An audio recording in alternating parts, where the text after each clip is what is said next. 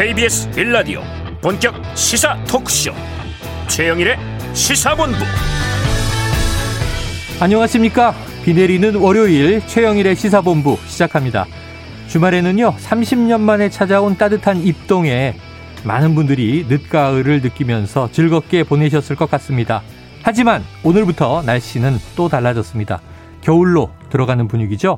자 뉴스와 우리 인생도 그렇습니다. 따뜻해서 좋구나 할 때 오래가지 않죠. 금세 태풍도 불고 추운 삭풍도 몰아칩니다. 자, 지난 주말 각각 대권 행보를 시작한 여야 대선 주자들도 그럴 것 같습니다. 여론조사에서 희비가 엇갈리고 잘 나가나 싶다가도 말 한마디 행동 하나 과거 전력이 튀어나오고 악재가 터집니다. 자, 국민들은 좋은 때 좋은 소리 하는 것보다 악조건을 돌파하고 극복하는 모습을 더 유심히 보는 것 같습니다. 자, 시사본부도요, 미세하게 볼 때는 여러분의 현미경이 되어드리고, 크게 멀리 볼 때는 여러분의 망원경이 되겠습니다. 일단 한번 들여다봐 주시죠. 오늘도 여러 가지 뉴스 메뉴를 차렸습니다. 최영일의 시사본부 출발합니다.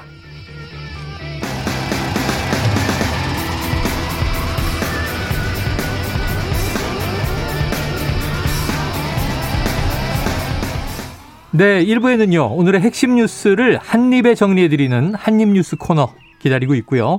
지난 금요일 윤석열 후보가 국민의힘 대선 후보로 선출이 됐습니다. 2부 10분 인터뷰에서는 윤석열 캠프의 상임선대위원장인 주호영 국민의힘 의원과 관련 이야기 나눠봅니다. 이어서 주간 이슈 먼데이 국제본부도 준비되어 있습니다. 한 입에 쏙 들어가는 뉴스와 찰떡궁합인 디저트송 신청 기다리고 있습니다. 오늘 뉴스에 어울리는 노래가 있으면 문자 샵 9730으로 자유롭게 보내주세요. 선정되신 분께는 별다방 커피 쿠폰 보내드립니다. 많은 참여 부탁드리고요. 짧은 문자 50원, 긴 문자 100원입니다.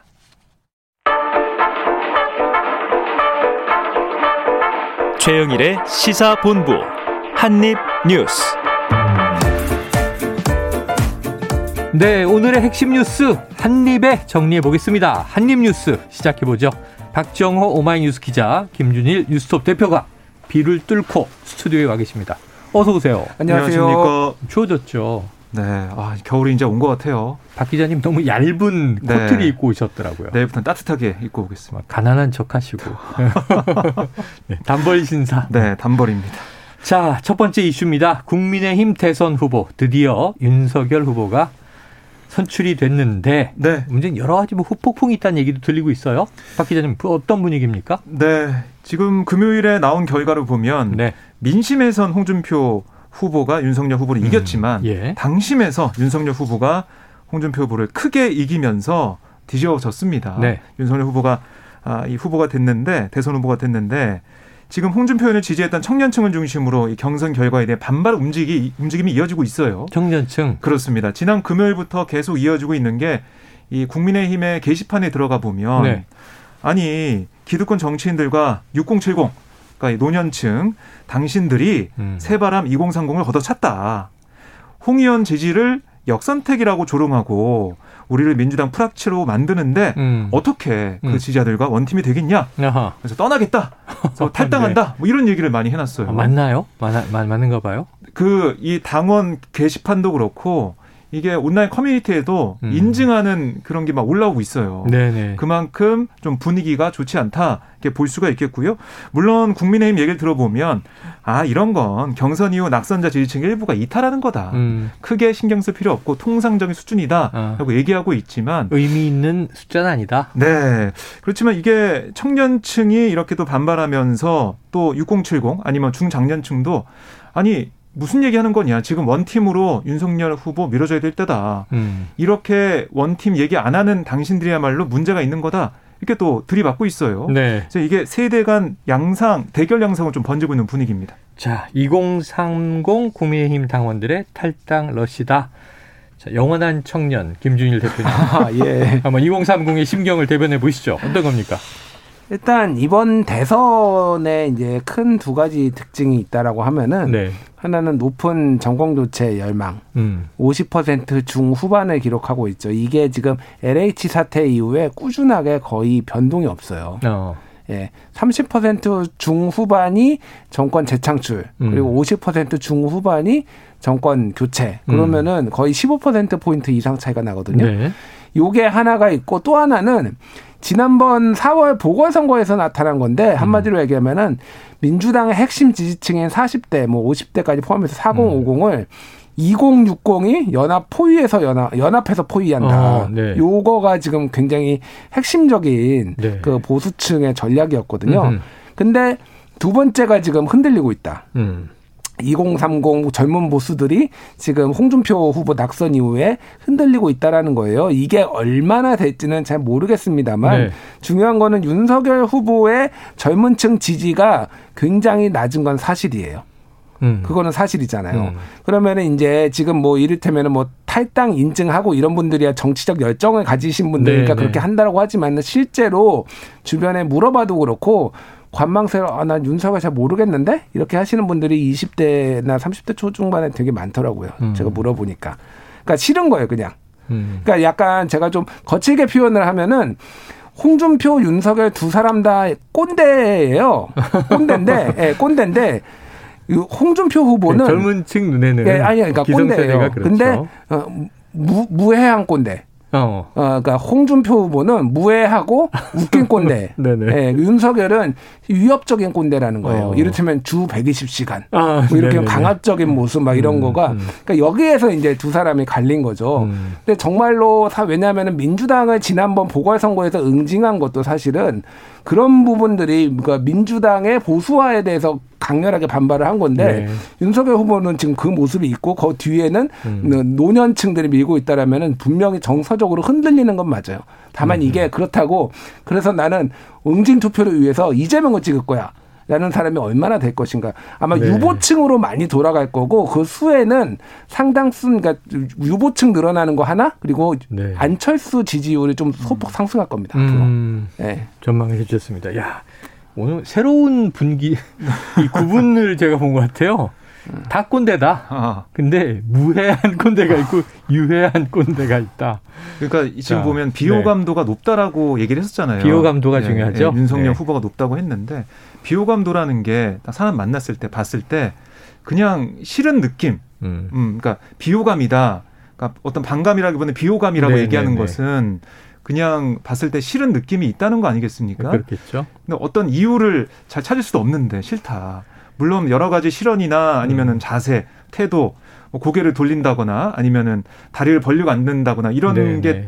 뭐 보도가 되고 알려지긴 했지만 음. 비호감도가 높다는 건 왜 싫은지 모를 모르는데 싫은 게 있다는 거예요. 근데 그걸 어떻게 음. 윤석열 후보가 좀 만회하고 자신을 싫어했던 비호감이라고 느꼈던 사람들을 음. 자신한테 좀 돌아오게 할 것인가 음. 좀 과제로 보입니다. 잘 들여다 보면 모든 이 비호감에는 세 가지가 작용을 해요. 네. 그 사람의 생각, 음. 그 사람의 말, 그 사람의 행동. 근데 이게 과거에 내가 아까 말씀하신 대로 뭐 해를 입었거나 굉장히 좋지 않은 경험을 했던 어떤 것과 닮아 있는 기성세대의 모습일 때 이제 비호감을 이제 음. 느끼게 되겠죠. 자, 모르겠습니다. 앞으로 이제 본선 주장 결정됐고 호, 2030 세대에게는 어쨌든 상대적으로 호감형 꼰대인 홍준표 이제 의원은 떨어졌고 본선에는 윤석열 후보가 올라왔기 때문에 자 그러면은 이게 뭐 이 비호감이라고 하는 이제 하나의 이야기 그리고 이제 결국은 어 기성세대인 것은 뭐 어쩔 수 바꿀 수 없는 거지만 그게 이제 우리를 이해해주는 기성세대 또는 우리를 잘 모르는 또는 어찌 보면 강압적인 음. 거기 더 나면 적대적인 기성세대로 느끼는 비호감.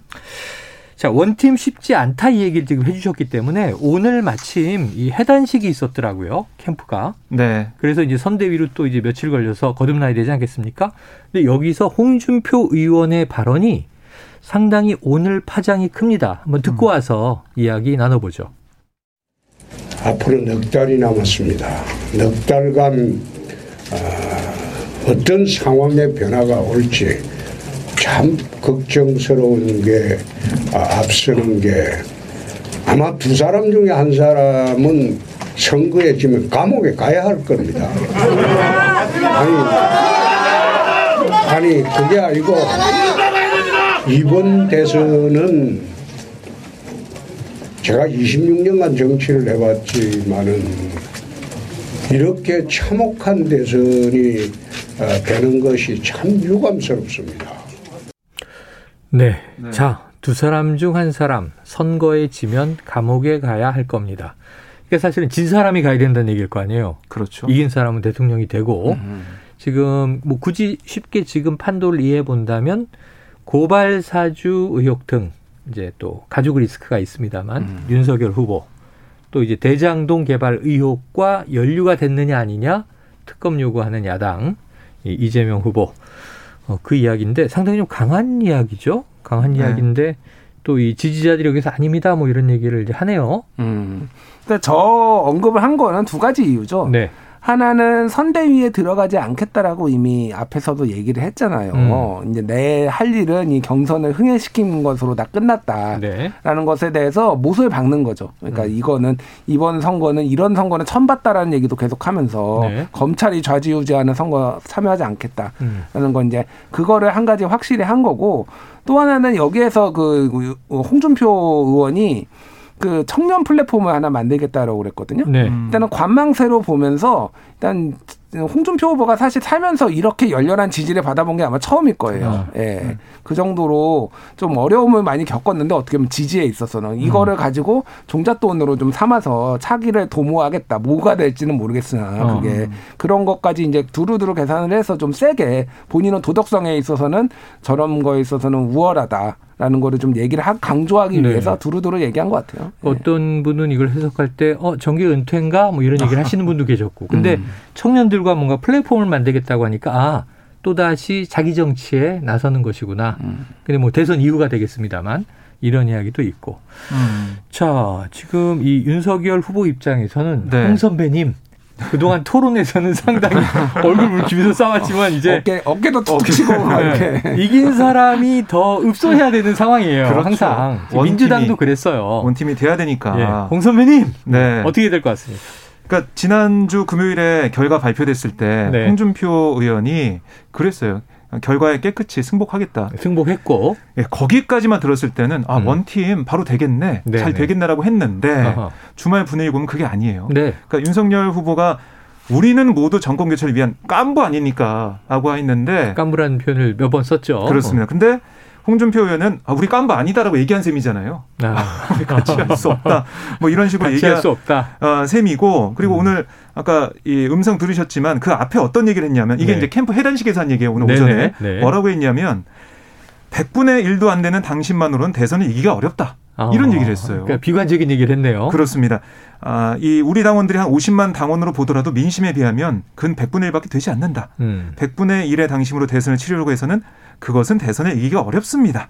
이렇게 얘기를 했습니다. 어. 그러니까 이 당심에서 윤석열 후보가 앞서서 후보가 됐지만 어려울 수 있다. 이렇게 홍준표 의원은 본 거고요. 음. 민심을 넘어서지 어, 넘어서기가 어려운 당심으로는 네. 어려운 선거기 때문에 윤석열 후보한테 좀 경고를 오늘 보낸 게 아닌가 음. 이렇게 좀 보여져요. 자, 경고를 보낸 것이다. 네.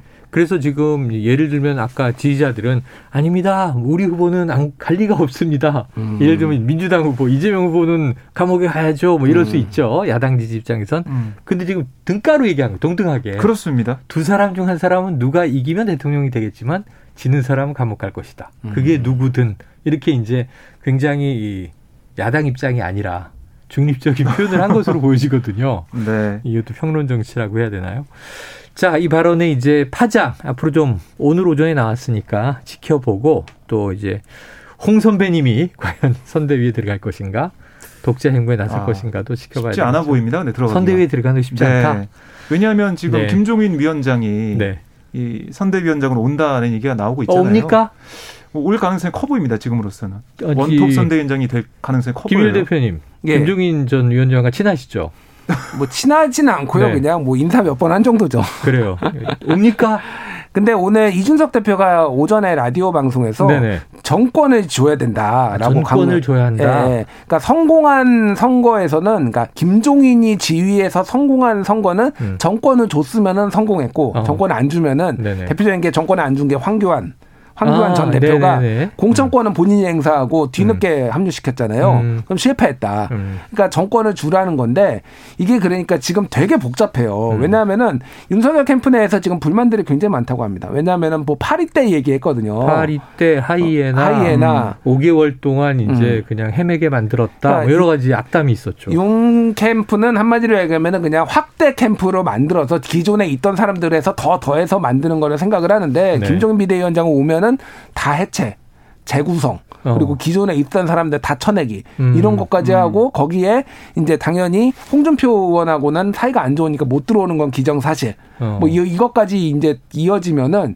이게 지금 당을 거의 해체 수준이거든요. 다시 한번 음. 흔들기 수준 이게 얼마나 잡음이 이어질지 이게 만만치 않아요 지금. 그래요. 근데 김종인 위원장 입장에서는 지금 당심보다 민심을 더 중요히 생각한다 이런 생각 할 거예요. 제가 네네. 봤을 때는 음. 그동안 민주당에서도 그렇고 아니 국민의힘 내부에서도 그렇고 비대위원장 할 때는 항상 당의 헤게모니 해체했습니다. 음. 해체하고 뭐 민심을 따라가려는 모습을 보였거든요. 네네. 아니 본인이 네. 저5.18 그 추모탑에 가서 가장 먼저 무릎 꿇었잖아요. 그렇습니다. 음. 과거사를 사죄하면서 음. 그래서 외부에서 온 그냥 전문 경영인이 네. 사죄한다고 당의 본질이 바뀌겠느냐 하는 비판이 또 있었는데 음. 지금 윤석열 후보는 이제 어찌 보면 네. 이번 주에 광주에 가는 거죠? 그렇습니다. 수요일에 네. 갈 예정. 수요일. 네. 네. 그런 상황에서 김종인 위원장이 왔을 때 과연 윤석열 후보 입장은 좀 어떻게 했느냐 그것도 좀 봐야 될 것 같고 홍준표 의원은 그럼 결합을 못 한다고 봐야 되거든요. 정말 음, 그렇게 되면 음. 악연이 있기 때문에 그 부분이 있고 더 나아가서는 안철수 대표와의 단일화도 어떻게 될 것이냐. 아, 김종인 많네요. 위원장과 안철수 대표 또 악연이 또 있기 때문에 그런 어려움이 예상되는 상황입니다. 네, 자 그래요. 자 그래서 지금 2030 청년층이 좀 이게 허공에 떴다 이런 분위기인데 음. 청년층 공약에 나선 이재명 이제 더불어민주당 후보입니다. 어떻게 나섰어요? 네, 뭐 주말 동안 일정을 보면 뭐 지난주에 한국거래에서 방문했었고 아, 한국거래에서 방문을 전해드렸죠. 예, 청년 공유주택에 가서 음. 어, 청년들과 대화를 나누고 음. 또 소고기도 구워 먹으면서 그 여러 가지 공유주택 쉐어하우스 이렇게 네, 맞습니다. 허심탄회 얘기를 나눴는데 이 앞으로 이제 부동산 정책 청년층을 우선하는 정책을 펼치겠다 음. 이런 취지의 약속도 했어요. 네. 그만큼 청년에게 좀 공을 들이고 있다라고 볼 수가 있겠고 특히 오늘 어 일정을 오늘 일정을 좀 보면 아침에 당 선대위 회의를 주재했거든요. 네. 거기서 어떤 얘기를 했냐면 윤석열 후보를 향해서 1대1 회동하자. 그래서 어. 우리가 뭐 정치 세력 간의 정권 놓고 경쟁을 하지만 민생 경쟁을 해야 되기 때문에 음. 만나서 뭐 어떤 비전이 있는지 논의해 보자. 그리고 매주 뭐 정책 토론도 해보자. 이렇게 얘기를 했단 말이죠. 매주. 네. 뭐 그런 식으로 청년 행보와 함께 윤석열 후보와의 뭐 차별화되는 정책적인 어떤 제안이나 토론 이걸 좀 하자라고 먼저 던진 거예요. 여야 후보 회동 정례화인가요? 네, 그렇게 네. 뭐 제안을 오늘 했습니다. 자, 어떨까요? 일단 일련의 흐름들은 이미 진작에 시작이 됐죠. 청년층 구애가 예를 들면 네, 가상자산의 과세 유예 네, 검토하겠다. 금골에서 나온 얘기. 예, 그리고 가상자산 감독원 감독원 신설하겠다. 네네. 뭐 이런 음. 것까지 해가지고 구애를 했고 지금 뭐 뭐 이런 얘기도 했어요. 뭐 희망 잃은 청년을 위해서 필요하다면 기꺼이 포퓰리즘을 하겠다. 네네. 그래가지고 네. 지금 간병 존속살해 혐의로 징역 4년을 받은 청년인데 음. 지금 복지 시스템 미비로 그렇게 부친을 결국 간병 안에서 죽게 한 거 이런 아. 거안 나오게 하겠다라고 하면서 좀 더 감성 정치 네. 지금 이제 적극적으로 하고 있습니다. 그래서 지금 민주당에서도 얘기를 들어보니까 캠프 얘기 들어보면은 승부처라고 보고 있어요 지금 청년층을 청년층을 공략하는 사람이 지금 그러니까 민주당이 전체적으로 약간 약간 약, 약 열세인 네. 건 맞거든요, 지금. 그러니까 여론조사를 봐도 그렇고 지금 뭐 정권교체 열망을 봐도 그렇고 그런데 그거를 뒤집을 수 있는 거는 청년층이다. 네. 라고 지금 보고 있는 거라서 앞으로도 이 행보는 계속될 것 같아요. 그래요. 알겠습니다. 자, 지금 12시 39분을 좀 넘겼습니다. 12시 40분으로 가고 있는데 오늘 비도 내리고 날씨가 험하죠? 교통 상황 알아보겠습니다. 교통정보센터의 임초희 리포터 나와주세요. 네, 이 시각 교통정보입니다. 한시간 전보다 교통량 자체는 줄었는데 빗길 사고는 계속 일어나고 있습니다. 남해고속도로 부산 쪽으로 지수 부근 갓길에 승용차 단독 사고 있고요. 더 가서는 함안 2터널 부근 1차로에서도 사고 처리 중이라 뒤로 칠원 분기점부터 3km 구간 어렵습니다. 이후 대저분기점 삼락방향 진출로에도 사고 있어서 잘 살펴서 지나셔야겠고요. 경부고속도로 서울 쪽은 경주 부근 1차로에 빗길에 차가 미끄러진 사고가 있습니다. 있어서 주의 운행하셔야겠습니다. 이후로 건천 휴게소에서 짧게 정체고요. 수도권은 기흥 동탄 진입로에 사고 있습니다. 수원 부근 그리고 달래내 부근에서 반포까지 정체고요. 서울 시내는 내부 순환도로 성산 쪽으로 연희램프 부근 1차로에서 사고 처리하고 있습니다. 홍은 램프부터 어려워졌고요. 분당 수서로 성남 쪽은 수서나들목 부근 1차로에 고장난 차 생기면서 부근에서 제속도 못 냅니다. KBS 교통정보센터에서 임초희였습니다.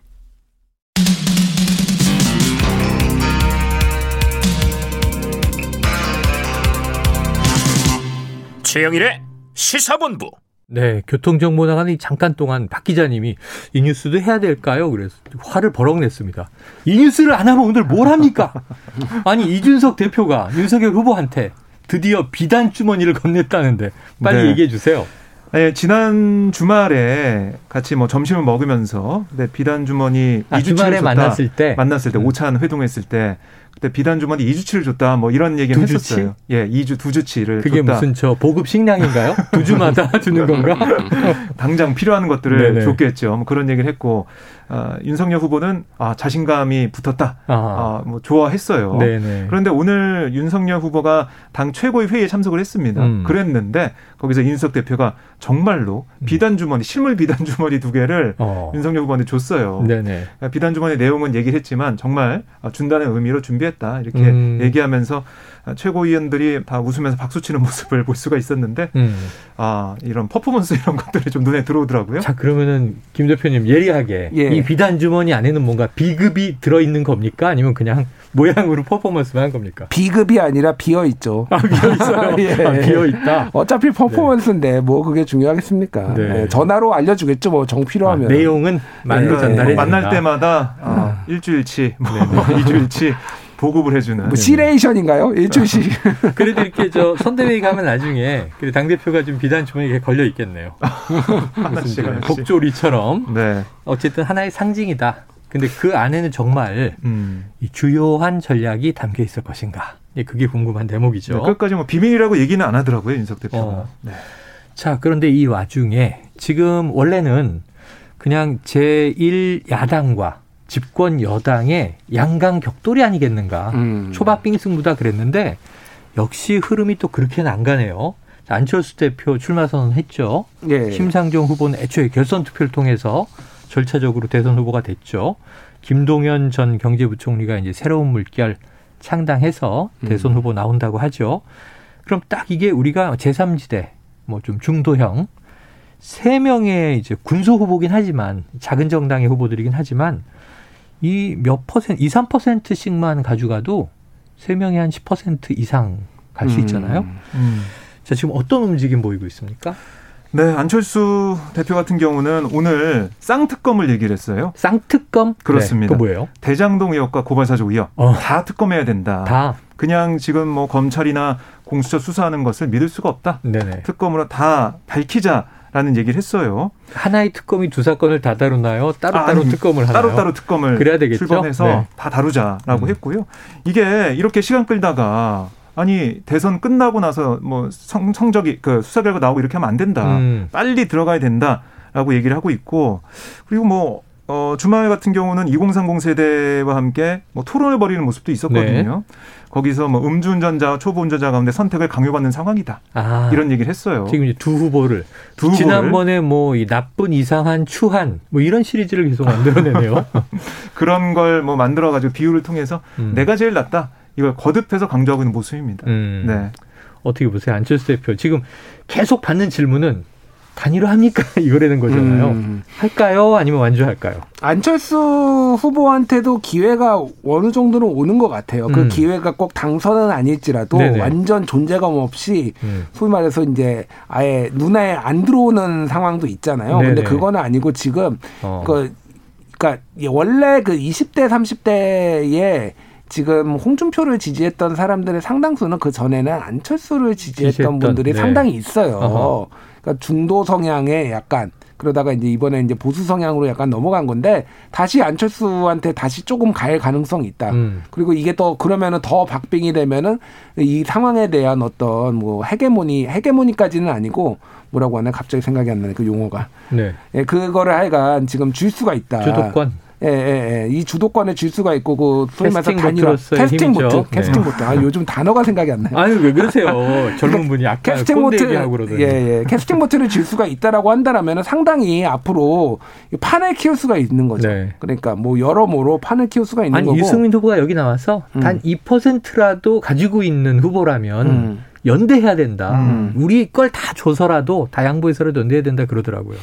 근데 초박빙 승부가 여론조사에 따르면은 어떤 거에서는 거의 10%까지 나오거든요. 지금 안철수 후보가 어. 적은 거는 3%, 많은 거 10%. 범야권 예, 저 다자 구도 예, 보면 예, 그 정도 다자 8%뭐 10% 음. 나오는 여론조사도 예. 있을 겁니다. 그 정도라고 한다라면은 이거는 앞으로 큰 변수가 되겠다. 근데 저쪽에는 음. 김종인 뭐 이를테면 이준석, 음. 안철수 대표랑 상극의 사람들만 네네네. 다 있어요. 이거 어떻게 될 것인가? 아니라 쉽지 않다. 그래서 지금 어찌면 어찌 보면 몸값을 낮추기 위한 음. 폄훼를 계속 하고 있는 거 아닌가?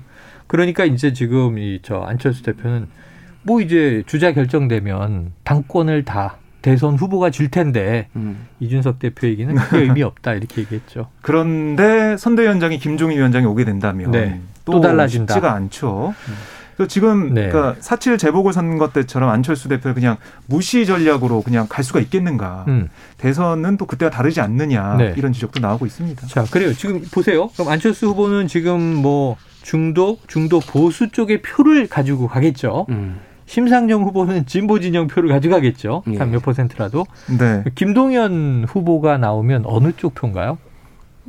모르겠어요, 저는.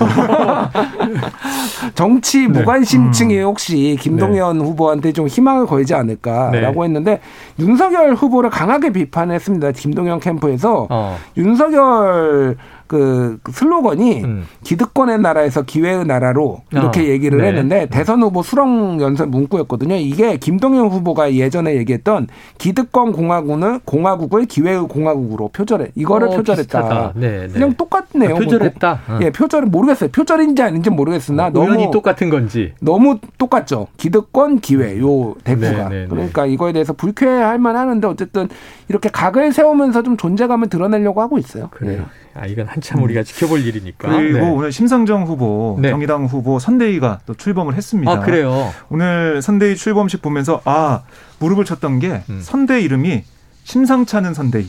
심상치 않은 심상치 않은 선대위라고 맞아. 이름을 지었고 아, 아무래도 심상정 후보는 이재명 후보와 좀 각을 세우는 모습이에요. 네네. 이재명 후보는 윤석열 후보 못 이긴다, 못 꺾는다 아. 이런 얘기를 하면서 어, 내가 경쟁력이 있다라고 주장을 했고요. 오늘 또 광주를 방문했습니다. 어, 그래요. 자, 각각 이제 여러 후보들이 행보를 펼치고 있는데 어, 결국 이제 민심의 물결을 따라서 요동을 치겠지요. 어, 우리 민심은 어떻게 작용을 할지 한참 우리가 지켜봐야 될 것 같습니다. 자, 공수처 말이죠. 공수처가 자, 이 그 대검 대변인의 공용폰을 압수했다. 이건 무슨 소식이에요? 뭐와 관련된 사건입니까? 이게 이제 고발사주 의혹과 관련돼 있다고 보시면 음. 되겠어요. 그리고 윤석열 전 총장의 장모 관련 문건 아, 조사 관련해서 장모 대응 문건 이런 그렇습니다. 장모 이제, 변호 문건. 네, 대검 감찰부가 지금 이거 조사를 하고 있는데 네. 대검 대변인의 언론 대응령 공용폰, 네네. 공용 휴대전화를 압수해서 포렌식을 했다. 이게 좀 논란이 되고 있습니다. 왜 논란이죠? 왜냐하면 네. 이게 이 이미 제출 방식으로 확보해서 조사를 했는데 음. 포렌식 할 때 실사용자들. 그러니까 네. 이게 지금 현재 서인선 대검 대변인뿐만 아니라 그 전에 있었던 권순정 전 대변인과 전 대변인 그렇습니다. 이창수 대변인. 전 대변인. 그러니까 세 사람 네. 대변인이 사용하던 그 폰인데 네. 이세 사람이 참관하지는 않는데 이거 음. 포렌식을 했다는 거죠. 아, 그러니까 제출은 이미 제출을 했고 그렇습니다. 당사자들이 참관하지 않은 상태에서 포렌식을 했기 때문에 네. 이것은 이제 그러면 압수 수색에 해당하는 거예요? 그러니까 이미 제출 받았기 때문에 네. 압수를 한 거라고 봐야겠죠. 이미 압수는 된 물건이고. 그런데 포렌식을 하면서도 왜 당사자들 안 불렀냐 어. 이런 지적이 나왔고 거기에 대해 이 감찰 대검 감찰부 얘기는 뭐냐면 아니 이거는 공용폰 아니냐. 네. 그래서 대변인실 사무직원이 참관했다. 그리고 실사용자들이 포렌식에 참여하지 않아도 됐었다 라고 아, 또 해명을 했습니다. 그럼 법적 문제가 없다? 네. 그게 대검의 지금 설명이에요. 대검의 설명은 이게 법적 문제 없다. 공용폰이기 때문에 이건 개인 소유가 아니다. 그러니까 당사자들이 직접 참관하지 않아도 되는 것이다. 지금 이 좀 이게 어찌 보면 그 공수처와 음. 관련돼 있는 검찰 조직 내에 음. 검찰 조직 전부 다도 아니에요. 기싸움인 것 같은데 어떻게 해석이 되십니까? 아니 근데 그게 좀 저는 이해가 안 되죠 사실은 음. 아무리 뭐 공용폰이라고 하더라도 네. 그리고 그거 기자들하고 전화를 한 거잖아요. 그렇죠. 그럼 그 기자들하고 통화한 내용을 지금 대검에서 다 들여다 본 거 아니에요. 음. 무슨 뭐 대단한 불법이 있겠냐마는 어쨌든 취재를 하기 위해서 확인한 내용들 이런 것들을 대검에서 다 보고 있으면 이게 네. 추후에 어떻게 쓸지를 어떻게 알겠습니까? 네. 그러면 기자들 입장에서 그래서 법조 기자단들이 지금 강하게 반발을 하고 있다라고 하거든요. 네네. 또 하나는 이제 공수처에 이거를 음. 만약에 넘긴다. 넘긴 것이 확인이 된다라고 한다라면 공수처는 원래는 영장을 받아서 해야 되는 건데 예. 이거를 그냥 우회해서 대검을 통해서 뭐 꼼수를 써가지고 지금 받은 음, 거다 음, 음. 이런 이런 논란도 좀 있을 네네. 수밖에 없어요. 네. 글쎄요. 근데 저는 이게 또 회사 폰이라고 생각을 하면 직장인이 네. 회사 폰을 회사가 가져다가 음. 전임자와 현 직자가 사용한 내역을 들여다본다. 뭐라고 항의하나 하는 생각도 얼핏 들거든요. 음, 공용폰이기 때문에 네네네. 뭐 그것도 개인 대검이 개인 폰이면 난리가 나겠죠. 대검이 얘기를 하고 있는 자, 거고요. 그런데 지금 공수처 관련 하나의 또 소식이 또 있어서 합쳐서 물어볼게요. 판사 사찰 문건 의혹 윤석열 후보를 추가 입건했다. 이건 어떤 내용입니까? 네, 이게 이 사법정의 바로 세우기 시민행동이 윤석열 후보를 직권남용 권리행사 방해 등 혐의로 고발한 사건이거든요. 네. 이게 어쨌든 이 수사 2부에서 아, 지금 배당해서 하고 있는데 음. 판사사건 문건 관련 의혹에 연루된 윤석열 어, 후보를 입건을 했다라는 속보가 뜬 겁니다. 네. 오늘 오전에 떴는데요. 이걸 그러니까 공수처가 좀 면밀히 들여다보고 있고 조사를 직접 이제 하겠다라는 음. 그런 의미가 있고 조사 결과에 따라서는 뭐 파장이 좀 커 보일 것으로 보입니다. 야, 공수처가 인원이 그렇게 많지 않은데 갑자기 이렇게 존재감을 보이는 이유 뭐, 뭘까요? 모르겠습니다. 근데 뭐 하나라도 잘 마무리 지었으면 좋겠어요. 솔직히 네. 너무 벌리고 있는데 어. 뭐 하나 지금 제대로 못 하고 있잖아요. 네. 네. 버리고는 있는데 수습을 못 하고 있는 것 같다. 자, 박 기자님. 뭐 반론 없습니까? 공수처 입장에서 공수처 대변인이십니까? 네, 공수처 대변인은 아닌데 근데 이게 사실은 추미애 네. 전 장관이 징계를 할 때 그중에 한 가지 사유로 특정이 됐던 거고요. 네. 이거는 어, 사찰 의혹이 있고 대검에서 어떻게 이렇게 법관을 사찰할 수가 있느냐 네. 이런 문제의식이 계속 되었기 때문에 이걸 그냥 공수처가 그대로 두고 넘어갈 수 없을 것 같고요. 알겠습니다. 들여다보고 사실관계를 파악해야 될 네. 것으로 보입니다. 그 입건 그럼 우리가 깜짝 놀랐는데 고발을 받아서 조사 들어가면 입건이라고 한다고 하더라고요. 네. 자, 오늘 디저트 송은요. 1065님이 신청해 주신 어, 기가 막힌 선곡입니다. 김현식의 비처럼 음악처럼. 1065님은요. 김현식의 비처럼 음악처럼 추천합니다. 겨울을 재촉하는 듯 비가 내리는데 대권 전국은 폭풍 전야 같네요. 정치 뉴스는 잠시 접어두고 좋은 노래에 취해 보아요. 자, 노래 나오는 동안 잠시 정치를 잊어버려 보도록 하죠. 자, 3717 4605님도 이 노래 신청 주셨는데 가장 먼저 문자 보내주신 1065님께 별다방 커피 쿠폰 보내드리면서 자, 이 두 분, 우리 박정호 기자님, 그리고 김준일 대표님 함께 보내드리고 노래 듣고 입으로 돌아오겠습니다. 고맙습니다. 고맙습니다. 고맙습니다.